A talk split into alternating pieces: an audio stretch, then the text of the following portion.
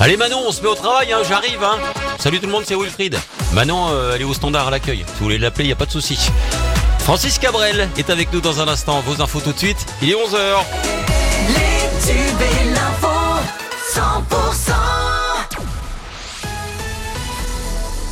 Bonjour Louane. Bonjour Wilfried et bonjour à tous. Vague d'arrêt maladie au commissariat de Sète. Le commissariat est touché par le mouvement de protestation des policiers. Plusieurs agents de patrouille d'intervention sont en arrêt maladie depuis hier. Une information confirmée par l'état-major de la police de l'Hérault qui ne précise pas le nombre d'arrêts, mais suffisamment en tout cas pour impacter le fonctionnement du commissariat et les interventions sur la voie publique.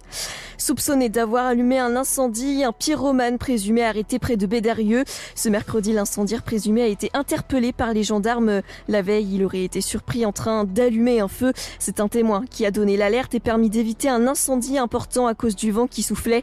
Le trentenaire a été placé en garde à vue. La gendarmerie se redéploie et débarque en force à Gignac. L'info circulait déjà, mais l'annonce a été officialisée ce mardi par le préfet Hugues Moutou. Les unités de gendarmerie départementale présentes à l'ODEV, soit plusieurs dizaines de militaires, vont progressivement déménager à Gignac, près du lycée Simone Veil. Le but, avoir une position plus centrale.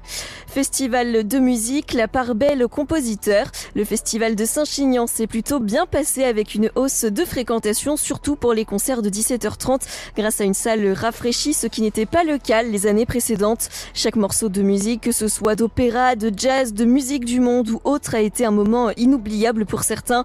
On attend déjà le prochain festival de jazz prévu pour début septembre. Le MHSC disputait hier son troisième match de préparation face à Clermont. Troisième match de préparation au stade de Milo à 18h30. Match nul un partout. Et puis dans le reste de l'actualité, une nouveauté qui pourrait faire du mal à Twitter déjà en difficulté. Le réseau social TikTok vient d'annoncer qu'il mettait en place une nouvelle fonctionnalité pour créer du contenu, le texte. Cette dernière permettra de publier du contenu écrit sans vidéo ni photo.